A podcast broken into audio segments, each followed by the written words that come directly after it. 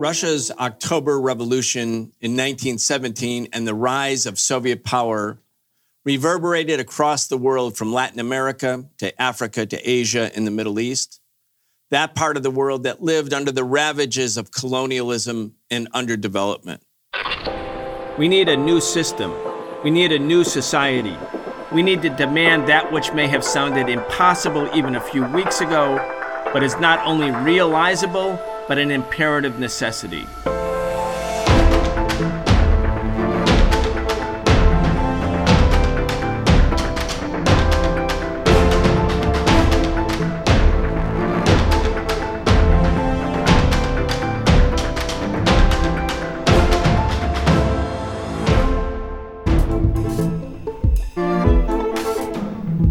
Welcome to this week's episode of The Real Story on the Socialist Program. I'm your host, Brian Becker. Today is part two of our series, The Rise and Fall of the Soviet Union and Lessons for Socialists. Today we'll be discussing the impact of the Russian Revolution on the people of the world who lived under the yoke of colonial domination. We'll be talking with Vijay Prashad. He is the executive director of the Tricontinental Institute for Social Research, chief editor of LeftWord Books, a prolific author, and the author of Red Star Over the Third World. Vijay Prashad, welcome to the Socialist Program. It's a great honor to be on a program called The Socialist. Yeah, thank you so much. Well, we're doing a multi part series on the rise and fall of the Soviet Union and lessons for socialists. You know, there's a rise in interest in socialism. I mean, here in the United States the Bernie Sanders campaign coming after Occupy, Black Lives Matter movement, the crisis of capitalism following the 2008 crash on Wall Street, a rise in interest in socialism, and people are joining socialist groups, organizations, parties of all types. But ultimately, socialists will be confronted by those who are the defenders of capitalism or the apologists of capitalism with the issue of the Soviet Union. They point to the Soviet Union and say, look, socialism may have been a good idea, perhaps a great dream, but in reality, it was nothing other than a gray totalitarian nightmare that killed millions, and ultimately it was overcome by a counter revolution. And that's the end of the story. And so, understanding that the interest in socialism the need to understand and define socialism also requires an objective appraisal of the Soviet Union because the narrative about the Soviet Union has been strictly negative, at least here in the United States. The reason I wanted to talk to you in particular is I read your book. It's called Red Star Over the Third World. It's an amazing book, and I want to recommend to all of our listeners and watchers that they get this book. But let's just talk about the title, Red Star Over the Third World. I want to preface this with just a comment or two, though, for again, for our audience. When Lenin wrote a short pamphlet, it's really an entry for an encyclopedia in 1913 called Three Sources and Three Components of Marxism. And it was for an encyclopedia, it wasn't for a Marxist journal. Lenin says German philosophy, meaning Hegel and Feuerbach, historical materialism, British political economy, and French socialism or utopian socialism. These are the three sources of Marxism. But after the Russian Revolution, Marxism changes. And you no longer look, here we are in 2021, simply to Germany or to France or to Britain, but we think about China or before that, Russia or Cuba or Vietnam or Korea. In other words, the parts of the world that were colonized or semi colonized, the underdeveloped parts of the world. So when I saw your book, Red Star Over the Third World, this, of course, is the theme of your book. So let's just talk about your premise in writing the book. Well, Brian, the first thing I want to say is that it was extraordinary in 1917, 1918. over a hundred years ago. It was extraordinary for very poor people, you know, children of peasants, children of domestic workers, children of factory workers, and so on, to come out on the street as themselves factory workers and peasants, people with very limited access to education, limited access to nutrition, limited access to an understanding of the world, to come out on the street and say, we refuse to fight a war that we don't want, the so called Great War. We refuse to go hungry. In fact, not only do we refuse all these things, but we're going to overthrow the Tsar and make our own government. That's an extraordinary feat, you know, repeated in human history very rarely. When people with dirt under their fingernails say, I refuse to be commanded by somebody who smells like French perfume and can recite the, you know, classics and so on that's an extraordinary thing. And, and I feel like, you know, in the ruins of 1991, when the Soviet Union collapsed, that sense has been forgotten, you know. But before 1917, we really don't have that experience. Yes, it's true. In Mexico, Zapata, uh, you know, rides into Mexico City. Here he is from the countryside, a peasant, dust on his shoulders. Even they overthrow the government you know but then zapata says hey listen i'm fed up with the city and he goes back home you know but there was a revolution in mexico as well in 1911 there was a considerable revolution in china in 1911 when the republicans said we don't want you know the emperor to rule us anymore goodbye emperor welcome to the republic there was a revolution in iran in 1911 now people can say look there was the French Revolution in 1789. There was the Haitian Revolution in 1804. All of that is true. But what was so significant about the Russian Revolution is not only did ordinary people come and push aside the Tsar, but they said we're going to create an egalitarian society, a socialist society. That's really unbelievable. And the inspiration that that provided for people coming from Indochina, later Vietnam, people coming from you know uh, South America, people coming from Africa. The inspiration it provided was that peasants could make a modern revolution. Peasants could come and overthrow uh, monarchies, but also colonialism, because after all, large parts of the Soviet Union used to be a colony of the Tsarist Empire, like Central Asia and so on. But these were the things, the inspiration that came out of the Russian Revolution. You know, in, in Western Europe or in parts of Europe, the lesson was different because right after the success of the Russian Revolution, there was the defeat of the German Revolution. So the aftermath of 1917 18 in Europe was a sense of despair. But in the rest of the world, there was jubilation. So that even left nationalists, people like Jawaharlal Nehru, traveling around the Soviet Union 1927 says, My God, what have these people done? Yesterday they were peasants, today they have literary societies in their villages. They're sitting in their villages and reading. Let me tell you, Brian, when the British left India, the literacy rate was 13%. 13%. 400 years of British rule off and on, 13% literacy rate. The Soviets accelerated literacy. It was a un- illiterate society in 1917. They accelerated literacy to near 100% before the Soviet Union collapsed. And the last thing I'll say about this the Soviet Union existed for less than the average life expectancy in most countries today. It only existed for 70 years. You know, people judge these experiments with such a harsh ideological attitude. They don't want to see what did these people accomplish in 70 years? What they want to just say is it was a failure. And I think that's a failure of the imagination, not of the Soviet Union.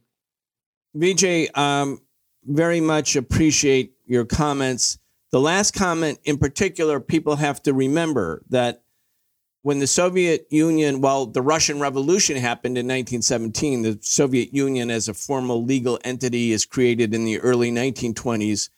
But at the time of the Russian Revolution, the Russian economy was about one twelfth the size of the US economy. By 1970, the second largest economy in the world, and the first country to go into outer space, and the first country to be able to match the United States in military hardware, assuming sort of a, a near parity, a very big expense, but quite an achievement given the fact that the Soviets were determined not to be reinvaded as they were by, by German fascism in 1941. And at the same time, workers, everyone had a right to a job. You were guaranteed a right to affordable housing. I think housing could never be more than 6% of your income or something like that. That doesn't mean there wasn't cramped housing or a housing shortage. Childcare was free. Maternity care for moms was a year or two years of childcare wasn't immediately available at your workplace. You got a vacation, a one month long vacation when you started employment. I mean, reason enough for a revolution, right? These are all done under the circumstances of competing in a very hostile international environment. And the other thing that I think is so important in your book that you cover is the social transformation. Here you have a society that's predominantly peasant, and the peasantry is predominantly super poor, very illiterate for the most part, even in Russia, not, not the non Russian republics. And I mentioned last week in the show that I think it was in Uzbekistan that like the literacy rate was 2% or something like that in 1917. And by 1970, Uzbekistan had more college graduates per capita than France. I mean, the social advance, unlike anything that happened anywhere else in the world in such a short amount of time. You know, when I was a young boy in Bengal in the 1970s, the access to books was limited because India at the time paper costs were high and Indian publishers weren't publishing a lot. So I was able to get books at great, very cheap books from Progress Publishers, uh, which would set up stalls all across the city. And these very nice Russian people would come and they would tell us about the books. Um, I bought, you know, books, my parents also, but I bought Turgenev, I bought Tolstoy. I read the great novels. You know, I, I began with those novels, not with Jane Austen and things which I found later, Charles Dickens and so on. I cut my teeth on Tolstoy. And reading Tolstoy, you know, Brian, you get a real sense of the depravity of Russian, uh, well, let's just call it feudalism, but serfdom and so on. One of the books in particular really impacted me, Resurrection, about this domestic servant and the way she was treated by a minor count hideous exploitation, ruthless exploitation of people. Now, Tolstoy is writing in the period just before, um, you know, the Russian Social Democratic Labor Party is set up, when brave people, you know, one of my favorite characters of the Russian Revolution, uh, Cecilia Bobrovskaya, who operated as a courier for Lenin at great cost people like her fought to build her political party they built the trade unions uh, they went to jail they passed you know pamphlets around and so on it was in a hideous social condition that they had to operate. Bobrovskaya herself grew up in the Pale, you know, where Jews were being put into these enclosed ghettos, and her parents lived uh, hand to mouth existence. And she and many people like her got deeply radicalized by the hopes of Marxism and so on. And, and they fought against those horrible social conditions. So when the USSR was set up, two things are important. I want to emphasize two things immediately. One is that it immediately meant that this new state had to commit itself uh, to eradicating illiteracy, to eradicating ill health as much as possible, to eradicating starvation because of the, in fact, tangible experience of people like Bobrovskaya. It was not a theoretical thing. You know, uh, people like Stalin, Bobrovskaya, uh, Khrushchev, they came from very poor families. Stalin's mother was a domestic worker. You know, they had experienced hideous uh, treatment by the petty aristocracy and so on. So they committed their state to putting as much of the social uh, wage as possible towards improving people's lives. That's the first thing. Literacy was a very key part of their project, as it was key to Cuba again moved to 100% literacy very fast through the cuba literacy project. It was key to afghanistan. You know we can talk about how uh, how shambolic the left government was in afghanistan and yet thousands of young people volunteered to go into the countryside to build literacy and they were the ones picked off by the US backed Mujahideen coming across the border from Pakistan. They went into those villages and started a terror campaign against literacy workers. But this is what the Soviets did. But the second thing that happened in the USSR or the Soviet Republic in the early years was that artists, cultural workers, a range of people from Mayakovsky, of, of course, was the most interesting, but you know, Eisenstein, these directors, they suddenly felt we need to create a new language, whether it's a cinematic language. I mean, look at the breakthroughs of Eisenstein. The cinematic language was different. The poet said we can't talk the way we used to talk, you know, we can't talk this language of like subservience to the Lord. We have to create a democratic language. Their poetry exploded. So, culturally and socially, there was a major transformation. You know, in the book, I write about Krupskaya walking into a meeting, coming out and saying, My God, these peasant women, they were yelling and screaming. You see, it's very interesting, Brian. I read an article some years ago about the US civil rights movement. And in the civil rights movement, um, one of the things that's quite compelling is there's a discussion about, you know, Rosa Parks on the bus and so on. Well, you know, on the buses, you could segregate people and say, hey, listen, you sit at the back of the bus, but you can't segregate my voice. So people started to talk loudly on buses and so on, annoying the passengers in the front.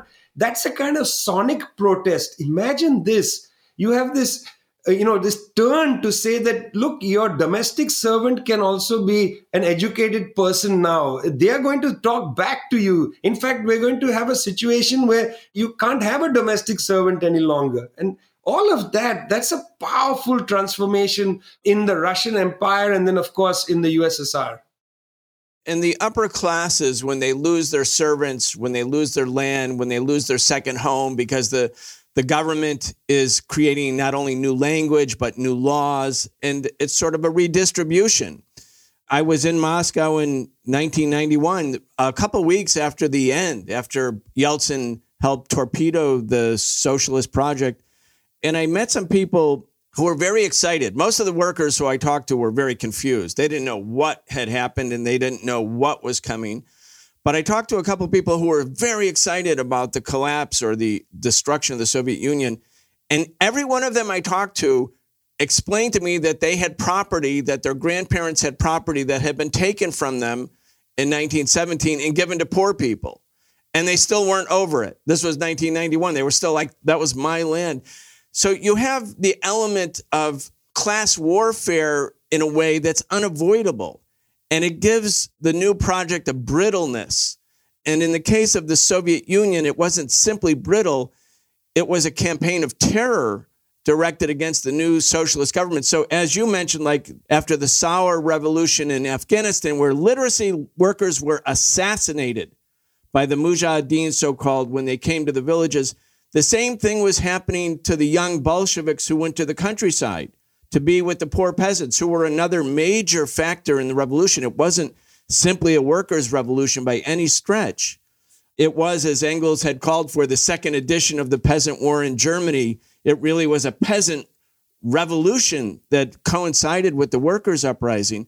Those young people were also liquidated, they were assassinated by the White Terror.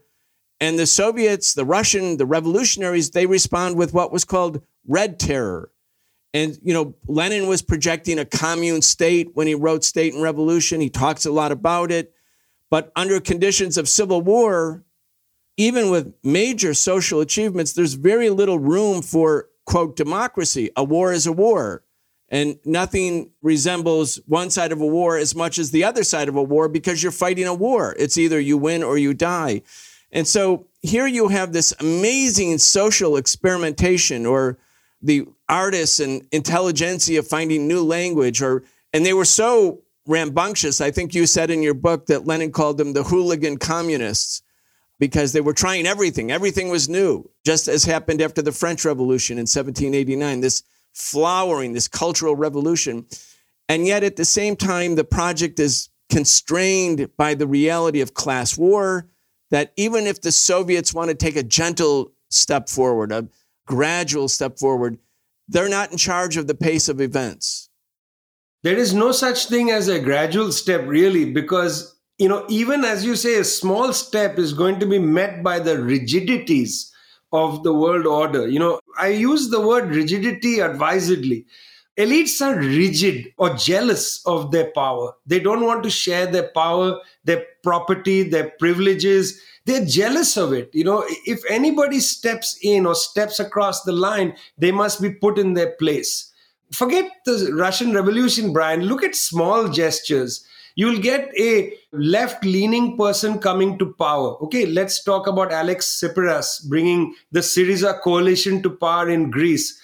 They try to move a small agenda. You know, they say, look, don't suffocate us. Let us be able to have a fiscal policy where we can do some things in Greece. People are not being paid pensions, they are struggling, and so on they send their finance minister Yanis Varoufakis to Germany to negotiate and the bankers just tell them go home and make the cuts we don't care you know essentially what varoufakis said at that time is useful varoufakis said the coups today and he's talking about europe are not done by tanks the coups today are done by banks it's one and the same thing. Elites are just so rigid about the need to hold on to power that when they lose power, they are vicious in trying to regain it. And I really feel, Brian, that the books that were written in the 100th year anniversary of the Soviet Union, of the revolution of 1917, so many of the books underplay the extent of the terror.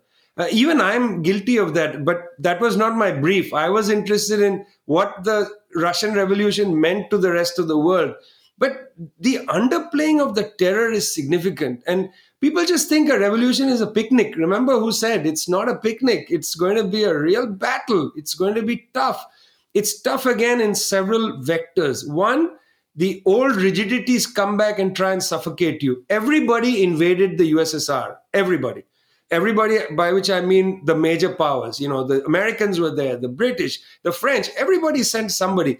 And i read some extraordinary little stories from central asia where people would show up on their horse you know some again petty aristocrat would show up on the horse and tell the, the, the newly freed serfs come on get into the army behind me or in front of me and let's go fight the red army. And the serfs were like listen they just gave us the land what are you promising? A return to serfdom? Forget it. When, so instead of their own former serfs, they had British soldiers, or you know, in some cases, Cossacks coming on their side, and or Iranian Cossacks actually, including the ancestors of the Shah coming and joining the fight against the USSR. That's one set of rigidities.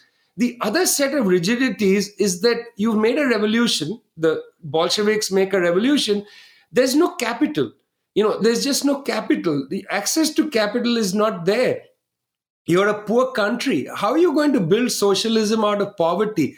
You're not going to socialize poverty. You have to do something with the productive forces. You have to build the factories up and so on.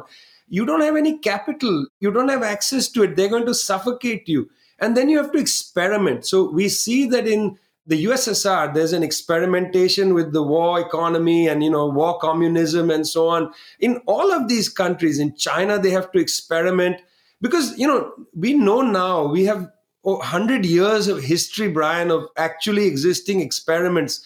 We know that, for instance, the Cambodia thing is a is a debacle. It's a disaster. You don't take power to socialize poverty. You take power to advance the cause of humanity.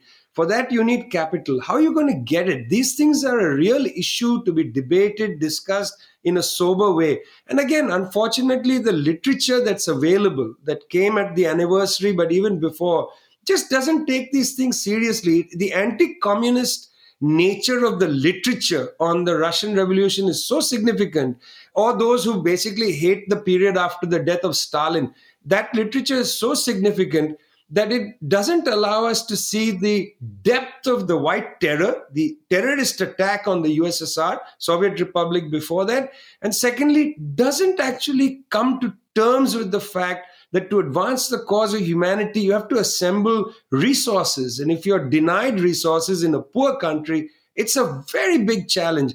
Even people sympathetic don't understand this because if you grasp this second problem, the lack of resources, the need to assemble them, if you grasp this problem, then you understand, you have more sympathy for how difficult it was to build socialism in the realm of necessity. You know, Marx had imagined socialism will be built in the realm of freedom. You already have an abundance of capital, you already have social wealth advance, productive forces, and then you merely socialize them.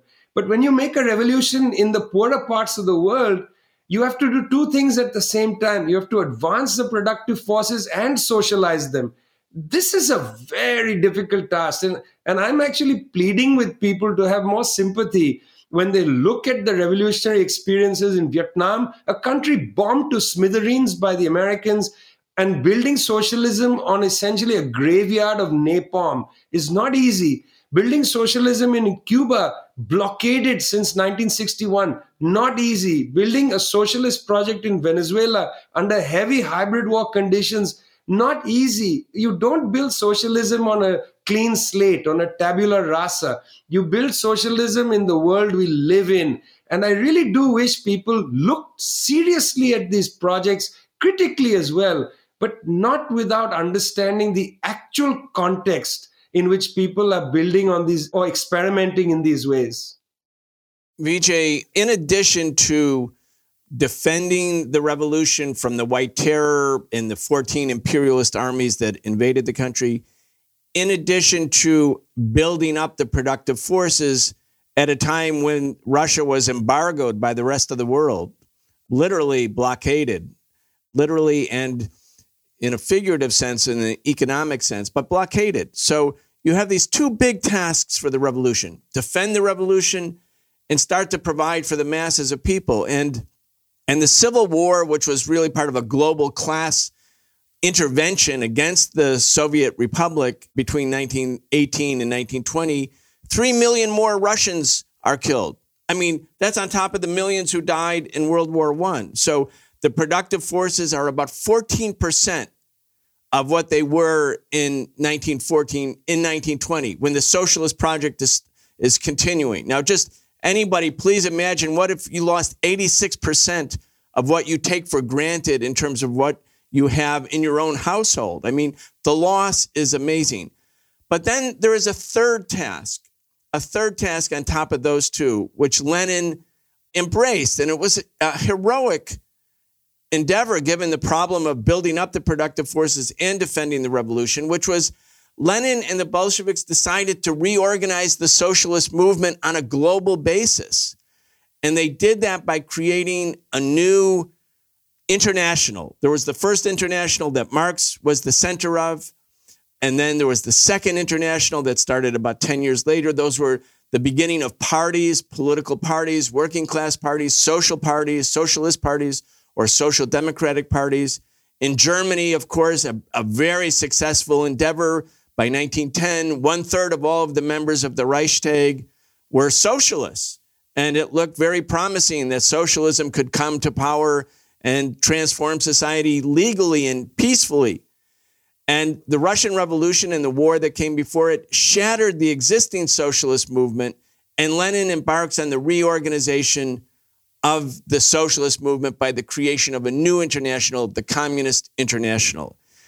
And I want to talk to you because your book, Red Star Over the Third World, talks about the influence of this Communist International in China, in Indonesia, in Vietnam, all in, in the Middle East, in Latin America, the, the colonized and semi colonized parts of the world, the majority, predominantly peasant societies living under the yoke of colonialism. We only have to remember Lenin's book in 1916, Imperialism, the Highest Stage of Capitalism. He analyzes the evolution of modern capitalism and says, look, colonialism, which was an important and central policy, is no longer a policy. It is the system of capitalism. And wars are now inevitable because the imperialists will go to war against each other over and over to redivide territories and markets and colonies because the entire world is, in fact, colonized. So the Communist International, while hoping for revolution in the West, those prospects are dimmed and then dashed between the failure of German revolution in 1918 and 1921 and 1923. That what had been the initial hope. But you can see the Communist International has very promising developments in the third world. The red star now is coming over the third world, and Marxism is moving east. The center of revolutionary gravity moving east, Marxism moving east. There are no longer German, French, and British dominating sort of spheres of Marxism. Marxism becomes a doctrine for liberation in the third world.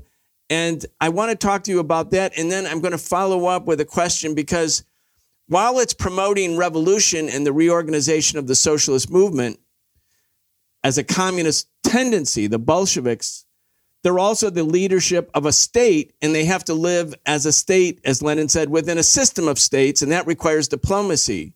So there's the Russian or Soviet foreign ministry, whose tasks are quite different from those of the Comintern, but inevitably there's a certain tension between the needs of the Soviet state and the needs of world revolution. But anyway, let's start with the development of the Comintern and how important that was in the third world. Well, Brian, you talked about the white terror. You talked about the poverty that was there before the government. I'd like to add that there was also the influenza epidemic, the pandemic in 1918, and the Soviet Union pioneers social health, you know, what we call public health. It's a great pioneer. In fact, it's a direct line from the way the Soviet Union dealt with the influenza pandemic all the way to the Alma Ata Declaration of the World Health Organization in 1978, where they congratulate the USSR for being a pioneer in public health. And I just wanted to add that because it's not like they had only this or that problem, they had the pandemic on top of everything else. And yet, and yet in 1918, the pandemic is raging, influenza. You've got the white armies banging on the door You've got poverty. You've got people just saying, Give me bread, forget everything else. Give me bread. Bring my uh, son back from the front. You know, people, that those are their tangible demands.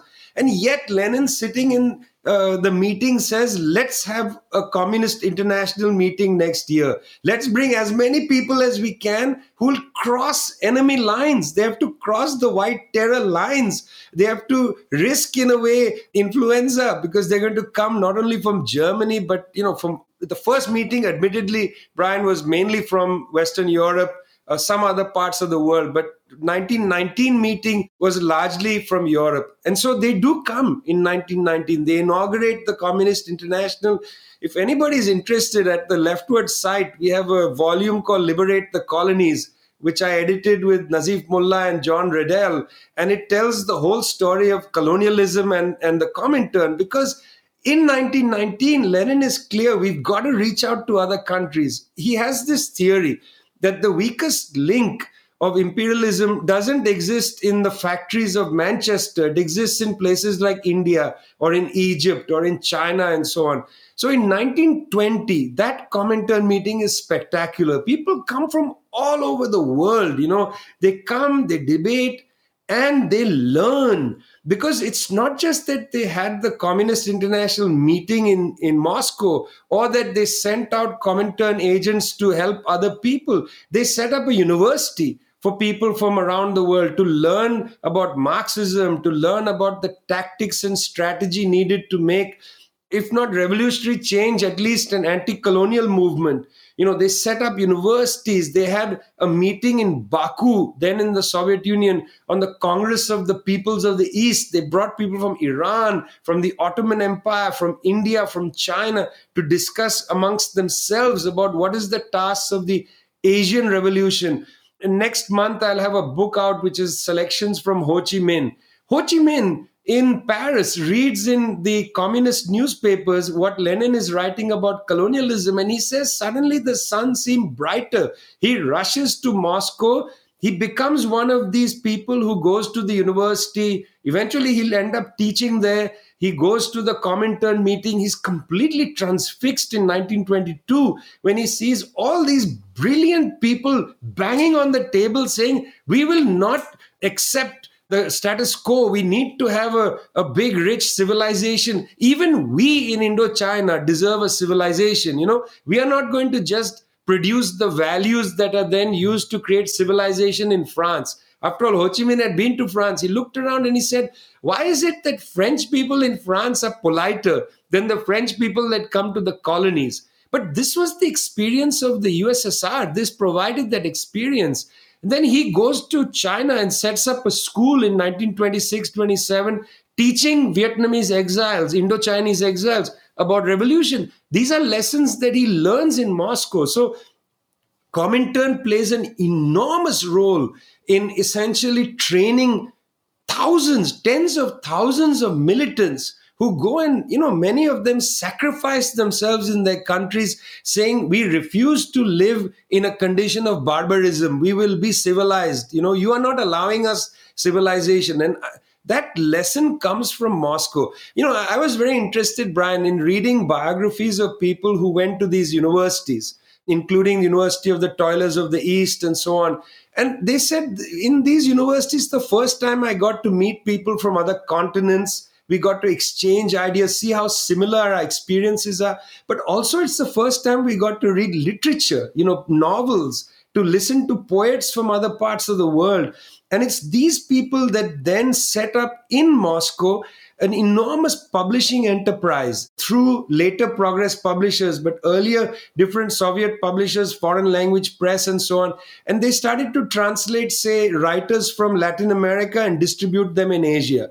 You know, in fact, the so called global or international appreciation of art and culture comes through the Soviet Union. The Soviets didn't say everybody around the world should read European literature they were actually taking a writer, say, from Chile, translating them and distributing them in China. You know, I, as a young child, this is, of course, later in 1970s, I read world literature. I read Ding Ling, I read Ngugi wa Thiong'o, all in editions produced by the Soviet Union. You know, not, not from Heinemann publishers or other European publishers, but the Soviets. The Soviets encouraged this very much because they felt that our level of global culture must be raised. It's not just that we need freedom from colonialism or that we need freedom from the yoke of capitalism. We're not just fighting against something, we're fighting for something. We're fighting to create humanity. And I think there's no better evidence of that than in the early years of the Communist International, where these people came, they came together, they talked to each other, they built from each other, and they sort of learned that we're not just anti colonial, we are pro human. We're not just anti imperial. We want to build a socialist society. A socialist society, in case people have doubts about that phrase, is a synonym for humanity. That's what it is. Because under a capitalist system, we don't have humanity. We have a system divide, which divides people along the hideousness of class. It's difficult to be human in a system where somebody has all the wealth. that 22 of the richest people in the world have more wealth than all the women in Africa. That's not humanity, that's barbaric. We want to, you know, constitute humanity. And, and as I say, when we talk about socialism, that's another word for humanity. Yeah, so important. And by the way, perhaps a digression, but the other part in your book where you talk about, I'm talking about the humanity and the cultural sort of impact of the Russian Revolution and the Soviet Union the Soviets, I mean, the Soviet Union was a truly multinational enterprise. And big parts of the population that were not Russian had been so oppressed by the Russian Empire and so held down. And the Soviet Union lifted them up. I mean, it doesn't mean that there weren't imperfections and defects, but with such a range of nationalities and languages, I think in your book you're talking about how the Soviet system, the Soviet government actually prioritized creating alphabets in languages where there had been no alphabets. In other words, not insisting that everyone learn Russian and they only speak Russian, but the elevation of the cultural levels of those who had been the most oppressed culturally and nationally. Just talk about that for a second, then I want to go back to the Communist International. Sure. In 1915, Lenin had written a series of articles. He was debating Rosa Luxemburg on the question of nationalism, and he wrote these articles about self-determination or the, you know, the question of the nationalities. In fact, Stalin had also written, contributed to this debate and so on. It's an interesting debate. And in this debate, you get a real sense that Lenin is worried about what he calls great Russian chauvinism. That you know if we do constitute some sort of experiment let it not fall prey uh, to a nationalism where the dominant section imposes its culture on other people. I think that's a great sensitivity. You know that he's coming to this idea because he understands the czarist empire really as as well as anybody he understands that you know if you're a chechenian if you're a uzbek if you're a tatar or a, a azeri or whatever you, you are not interested in a new project which is going to impose its culture on you. So at the same time as you see in other parts of the world the suffocation of difference. This is also so in britain. You know if you look in britain at the time the persecution of the gaelic language and so on Persecution of the Gaelic language is happening around the same time. In the Easter Rising of 1916, proximate event, one of the things is that they were proud to speak Gaelic and they didn't want the English yoke. The language question is there as well. Well, here Lenin says, no, we're going to promote other people's languages, which is also our language.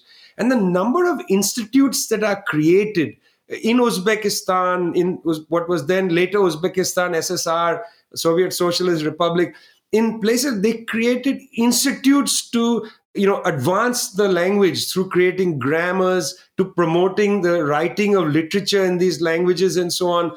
I fear that this is a, an example that we should return to now brian. If i look at india which is also a multi-ethnic multinational country you know india has hundreds of languages. The government is trying to suffocate people saying we all are hindus we must all uh, write and read Hindi and so on. Why? You know, why not understand the richness, the diverseness of human existence and let it be? I'm not saying we should all be engaged in zoos. You know, you must only speak your own language like a like an animal in a zoo. You are the Uzbeks, you must speak Uzbek. No, you can speak three languages, but we must not allow Uzbek to disappear. It's a really interesting example because it befits us today to look at at a time in the United States when you know it's been through decades of anti-spanish. You know how people will talk in the united states? I've experienced that will people will say i only speak english or english only movements and things like that. It's the exact opposite. Why english only? Let people uh, contribute to the human story in languages in which they are comfortable if we want you know you're in chicago let the polish immigrants speak in polish. Let them develop polish literature. Well of course there needs to be languages in common to communicate but we are not going to be monolingual people. We should enrich our world have a diverse world. And that's exactly as a consequence of the fear of what they call great russian chauvinism they actually put resources into promoting cultural diversity. And i think that's a considerable feat. It wasn't a passive acceptance that people will speak other languages. It was an active state policy to promote the diversity of culture and cultural worlds. Let's go back then to the Communist International, and it's in competition with world imperialism. British imperialism is still the dominant imperialism, but American imperialism is the rising power coming out of World War I. And Woodrow Wilson becomes the spokesperson for the cause of self determination at the same time that the Communist International puts on its banners in primary colors the issue of self determination. And of course, they meant two, two very, very different things.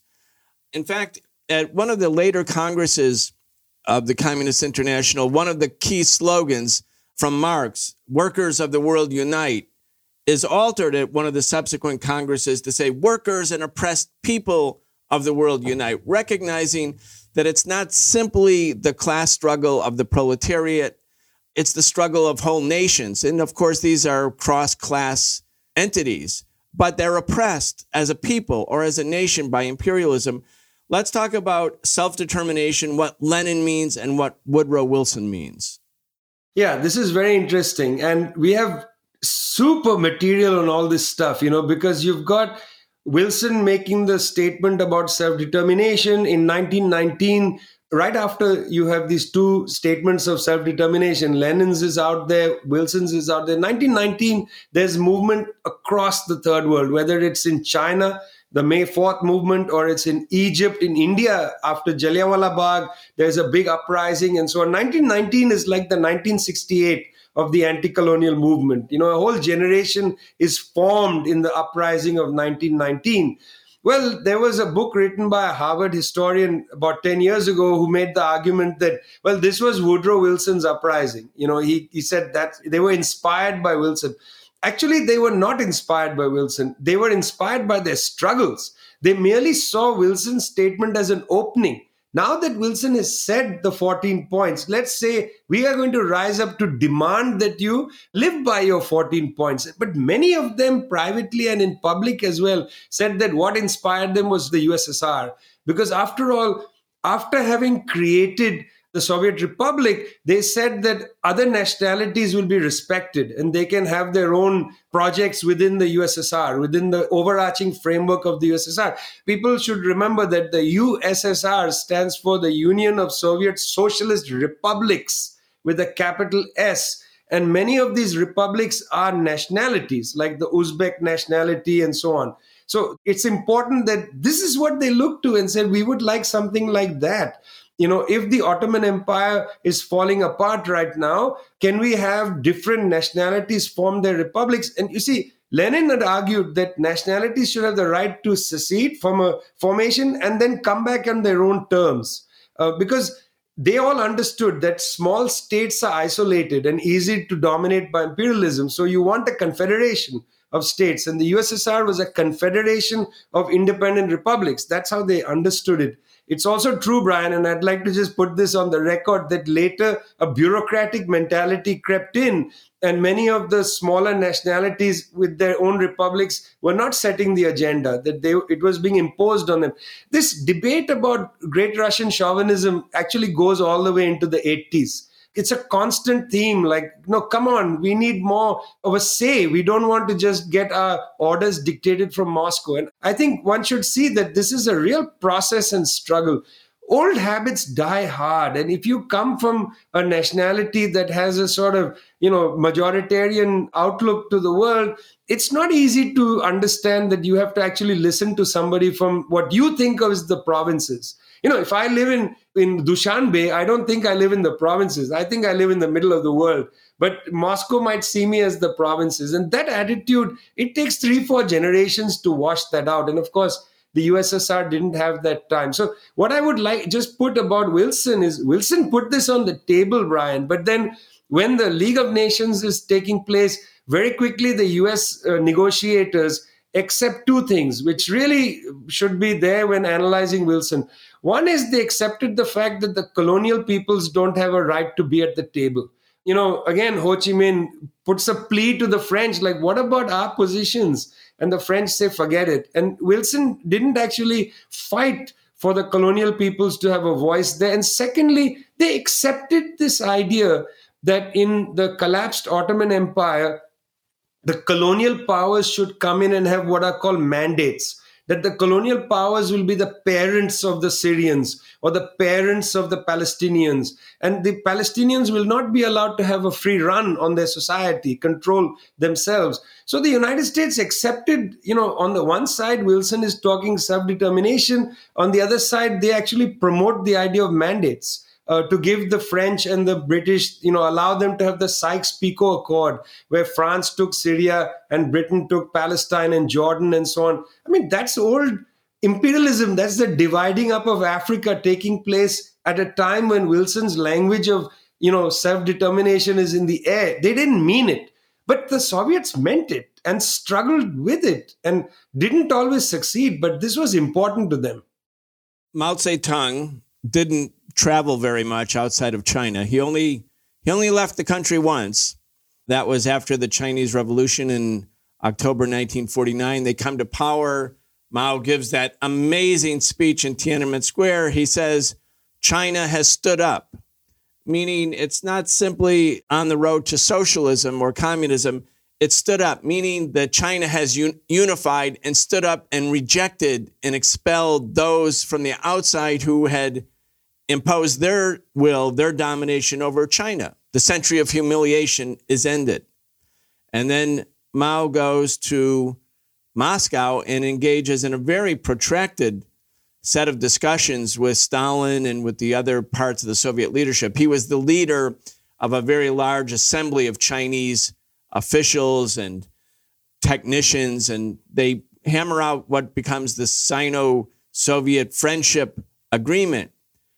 But even though Mao had never traveled to the Soviet Union before 1949, the Soviet Union and the Communist International had a profound impact on the development of the Chinese people. You know, it's very interesting, Vijay. One of the things I liked about your book was you you called the October Revolution. You didn't describe it as the negation, really, of the February Revolution, even though in some ways it's the negation. You you said it was necessary to defend the revolution. And in many ways, the Chinese youth and young activists who formed the May 4th movement, which Mao was part of, they're a prologue to the 1911 revolution. In a way, they're they become communists partly because of the Communist International, but they're trying to save the revolution, which is in in crisis. And I think that theme of you need a second revolution not to fully negate the original bourgeois revolution or bourgeois nationalist or bourgeois democratic revolution, but to save it, to save its most important elements. I think that's an extremely important and correct way to, to look at this process. But let's talk about what the Comintern's impact was on the Chinese Revolution. And it wasn't all good, but it certainly was very impactful. And I want to ask you first just how it how the Russian Revolution impacted the minds of young Chinese activists in 1919, 1920, 21. And then a follow up, we're going to talk about not just Mao, but also Chiang Kai shek and his relationship to the Communist International. You have, you know, millions of young people in 1917 in places like China, India, you know, around the third world, in colonized parts of the world, millions. And I, I don't use that number in a hyperbolic way, I mean it. Uh, millions of young people who, when they read about the revolution, not in 1917, because there was no social media, no CNN, thank God. They got newspaper accounts of it in 1918 and 1919 and so on. They admired what had happened. You know, I looked at a lot of the press in India and some of it in China, and people, they look at what's happening and say, what have they done? You know, peasants are going to rule. What have they done? It was enormously influential just in terms of that idea so the idea of the revolution is very important. Secondly, the very fact that a revolution is possible of this kind in, a, in the modern world. You see, every people, Brian, believes that, well, a revolution might have been possible earlier. You know, in the French Revolution, the forces of repression, the state was not so powerful. You could assemble a band of people, bring your pitchforks and march it was possible then now we might say well the russian revolution was possible because you know the state didn't have they had informers but they were not so sophisticated as modern states get more and more sophisticated, repressive in certain ways, their surveillance techniques are better, as the ideological work they do is better, it always looks harder to do it now. It's easy to do it in the past. You know, it's a funny thing.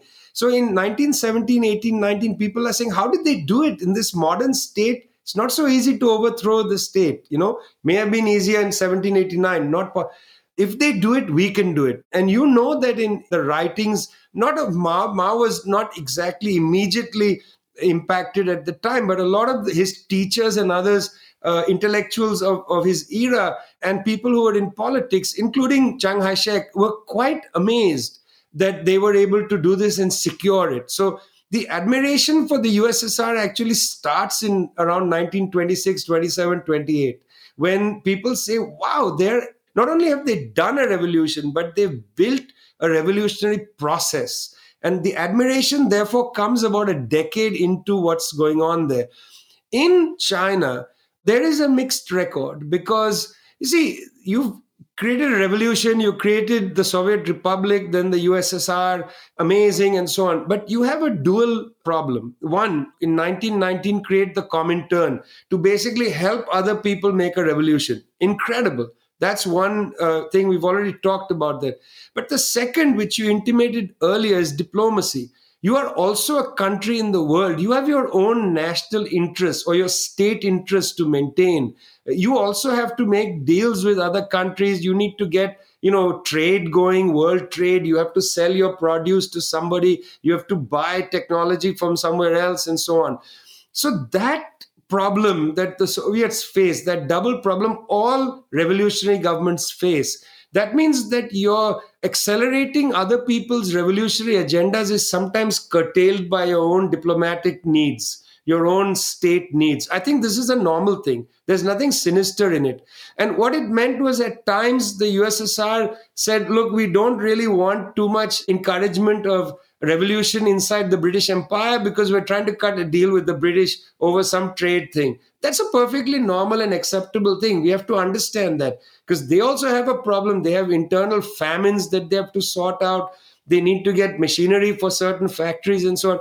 This is a constant tension inside the Comintern because members, say from China, come and they are told, no, no, you know we think you should do this and they just chafe at the at the orders coming from moscow. So that moscow giving orders is a problem and, and is a problem right until the soviet union decides to close down the comintern in 1943 of course the problem will go on after that but just in that specific instance. But secondly in 1920 a debate breaks out inside the Comintern, which is a serious debate about political strategy.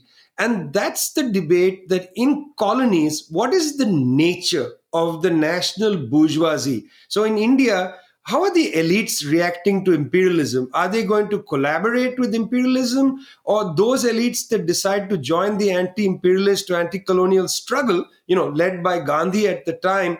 are they going to be a ally of the working class movement and the debate that breaks out between lenin on the one hand who says one should be conciliatory to the national bourgeoisie where the national bourgeoisie has a patriotic content he faces a contest from mn roy Roy is a revolutionary from Bengal, where I was born, but actually is representing Mexico because he was at the time in Mexico City. Talk about internationalism. You know, there's a famous Japanese communist who represents the United States Communist Party, but he is born and brought up in Japan. So the communist movement is quite interesting like that. But to come back to this point, in fact, the debate in hindsight between Lenin and Roy is not really a debate. It's a discussion about strategy and tactics in different locations because both were right. In certain instances where the bourgeoisie, under pressure from imperialism, is more patriotic, it could be an ally. In other instances where it doesn't have those problems from imperialism, it could be an, an adversary. So, actually, this is cast as a major debate. It's not a major debate. They set the terms for a serious discussion in the Comintern that lasts a generation.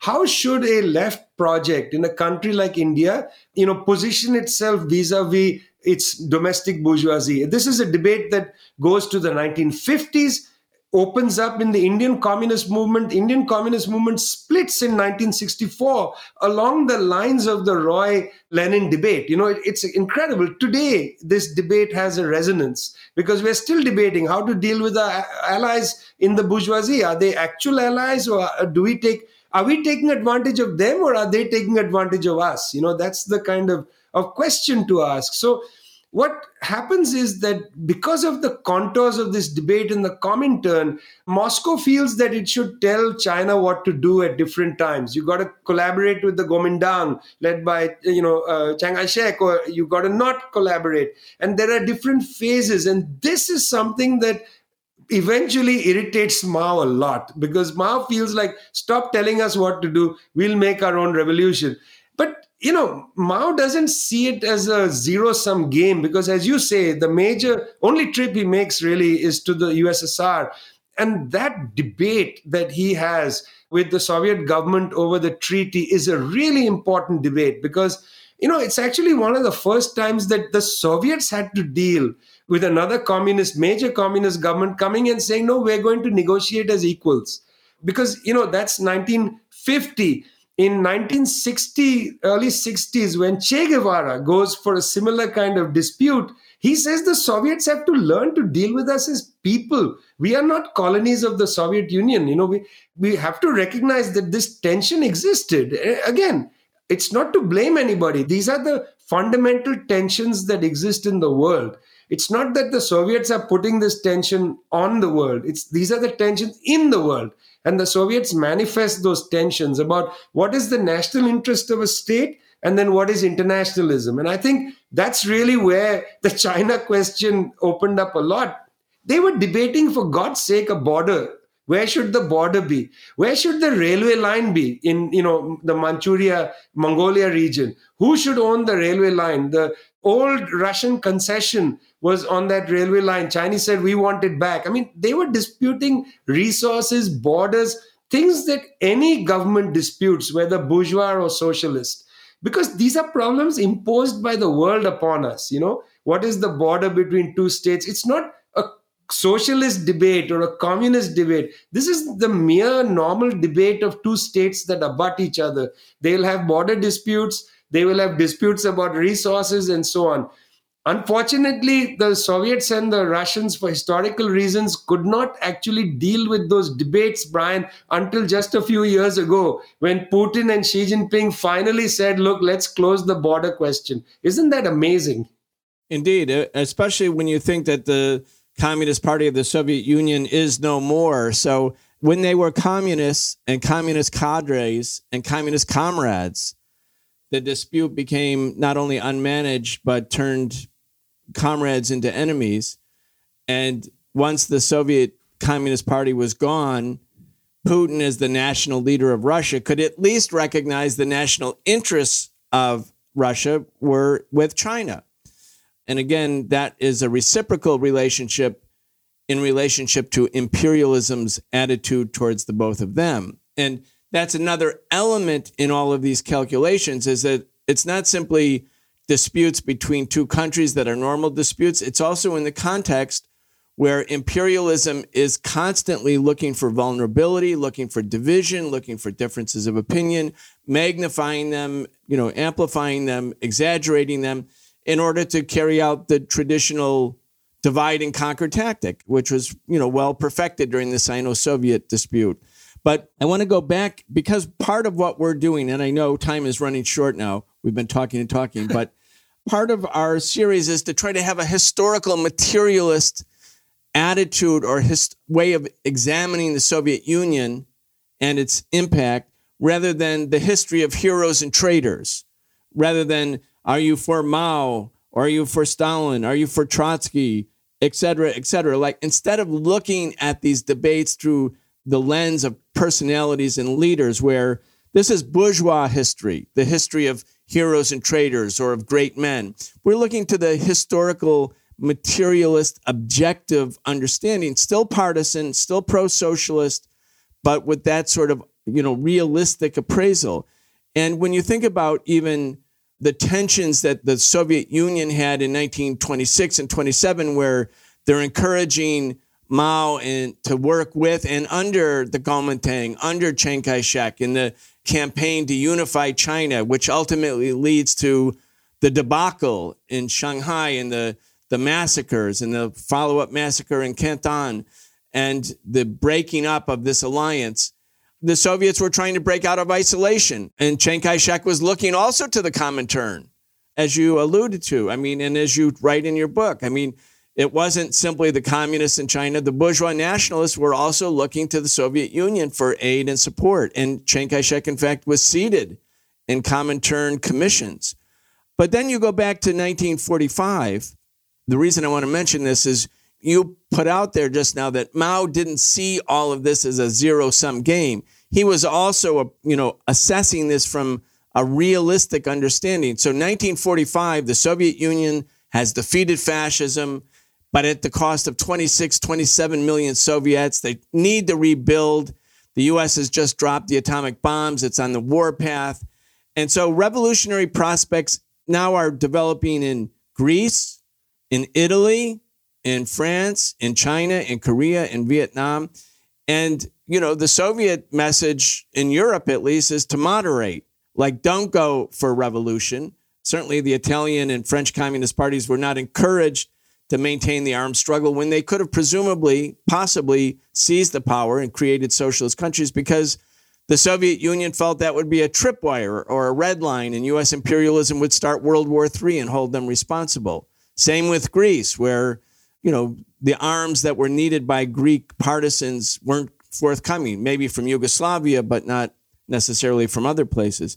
And in the case of China, 1945, the Soviets are recommending to Mao enter into negotiations to form a unity government under the leadership of Chiang Kai shek, even though they've been fighting now for 22 years and the Chinese Red Army controls vast parts of China.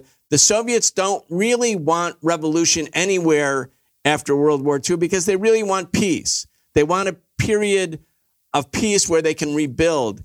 And so Mao says yes to Stalin and the Soviet Union. Yes, I'll engage in negotiations, which begin in 45. Yes, we're going to seek a national unity government.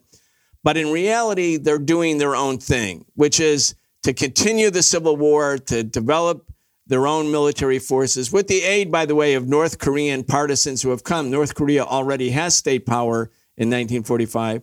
So they engage in the Civil War. And at the end of that five year period or four year period, the communists win. And Chiang Kai shek flees to Taiwan. And Stalin and the Soviets, who told Mao, don't do this, immediately welcome the Chinese Communist Party to Moscow and develop the Sino Soviet friendship. I mean, this is a remarkable set of contradictory events, but again, rooted in sort of the framework that you've laid out. Well, it's in a way a repeat of 1917 1918 you know the revolution took place in asia. Three revolutions. I'll get to them in a minute. But didn't take place in france italy and greece. In the same way as the german revolution was snuffed out in 18 and then twice in the 20s the three revolutions in Asia after World War II. One is in Korea, as you say, in the northern part of Korea. It actually could have gone all the way down the peninsula, but because of the aggression, it was prevented. The second was in Indochina, in Vietnam, because Ho Chi Minh goes to Hanoi for the first time in his life, enters Hanoi and gives a speech saying, you know, we are here for life, liberty, and the pursuit of happiness. And the French, the Japanese, the United States tried to prevent it. You know, they tried to suffocate it. But Ho Chi Minh as well is perfectly happy to create a broad government. He didn't want a communist government. He said anybody can come. In fact, it's interesting that even in China, Mao does say, I'm happy to make a national government, but it's the Kuomintang that's not interested at all because Chiang Kai shek thinks he deserves to win and he wants to rid the country of the communists. It's the same in Vietnam you know the the oligarchy wanted to come back including the old monarch wanted to come back and rule whether it's with french guns or american guns or even japanese guns then in, in indonesia indonesia had the largest communist party outside china. They could have won easily. You know in fact there was a couple of uprisings in 1948 and so on. But certainly by the 50s they could have triumphed. They had the largest party in indonesia. And there of course it all ends in the bloody coup of 1965, where between one and three million communists and sympathizers were wiped out. It's the bloodiest period in Asia that we have seen. You know, lots of focus is on Mao. They keep saying, Mao, you did this genocide, that genocide. What about what happened in Indonesia in 1965? Completely forgotten in popular memory. But the point I'm coming to, Brian, is that you see, the thing is that communists also learn to be conciliatory towards reality because you know you understand what your abilities are the balance of forces what you can accelerate what you can accelerate without too much human suffering without also obliterating yourself. You know in 1943 the comintern the communist international is wound up. Uh, that's 2 years before the war ends because it's a sense that the soviets had after the battle of stalingrad that we will really take 10 15 years to rebuild our country. We have been devastated. You know we, the soviets took the brunt of the fight against the nazis. The soviets were the ones who liberated the remaining jews who were in the concentration camps. It was the soviets who liberated auschwitz. It wasn't the american gis who did it. You know i mean there is something there in that story that's important and that made them hesitate. We can't fight a war you know that goes now against the united states. Remember the Russian Revolution took place because Soviet the Russian troops didn't want to fight anymore in the Great War of, of 1914. They wanted to exit the war. That was the accelerant for the Russian Revolution. Stalin understood that lesson. After all, he was the one, Brian, who went and organized troops in 1916 17. He was organizing the troops. He was like telling the troops, come back, mutiny, join our forces, and so on He well knew that you can't send soldiers to fight over and over again, particularly in an unwinnable war. If a nuclear bomb was dropped on Moscow, would that have been a good answer? They understood their balance of forces. Mao also understood his balance of forces. He knew that in China, after the Kuomintang had deliberately bombed a dam and flooded an entire district, killing hundreds of thousands of Chinese people in order to facilitate their retreat from the advancing Japanese forces.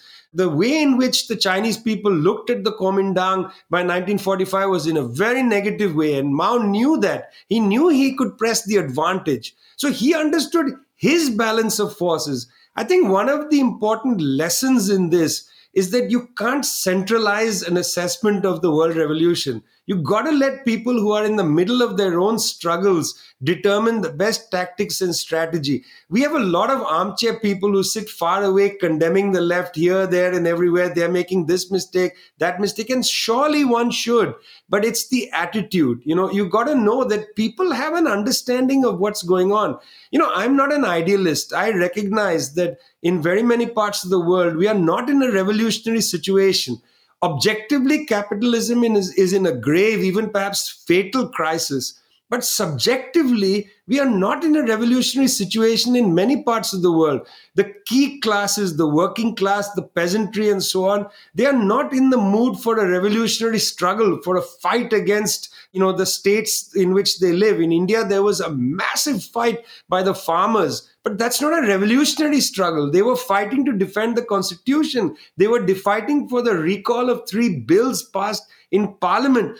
Don't mistake farmers on the street with red flags with a hammer and sickle.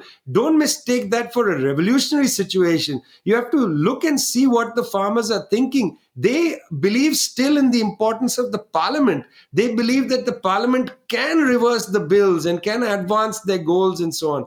So, to me, if I look at the you know world historical perspective, I look at it from a historical materialist way, the history of revolutions I will see how you have to understand the correlation of forces, how you must understand the levels of where people are, how they are thinking, what they're capable of, whether they are willing to a really difficult, really, really difficult fight against the state at that point, against the hideous, wretched ruling class at that point a party makes a determination to accelerate the struggle when it feels that the people are ready to accelerate the struggle. Otherwise, you are substituting yourself for the people, and that is an enormous act of arrogance. And so I think the Soviet leadership in 43, 44, 45 understood that look, we can't accelerate the revolution from our standpoint because we are in a great position of weakness. Mao, looking at it from China, says we are going to press our advantage here both are right because they are in different contexts. Unfortunately, there was a, a, sense that one was telling the other not to do it for their own reasons. So some antipathy grew. But what antipathy? In 1950, Mao goes and has a very successful meeting uh, with the Soviet leadership. So again, you know, it's a zigzag, as old Freddie Engels used to say. Uh, one can't have a one sided view of anything. Today, you have a dispute, tomorrow, you shake hands. That's how comrades operate.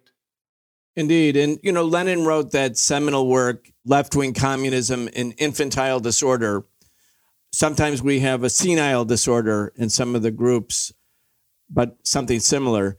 But, you know, his point and your point is so important, which is that you can't understand even the Bolshevik success in the revolution if you just look at the moment of revolution.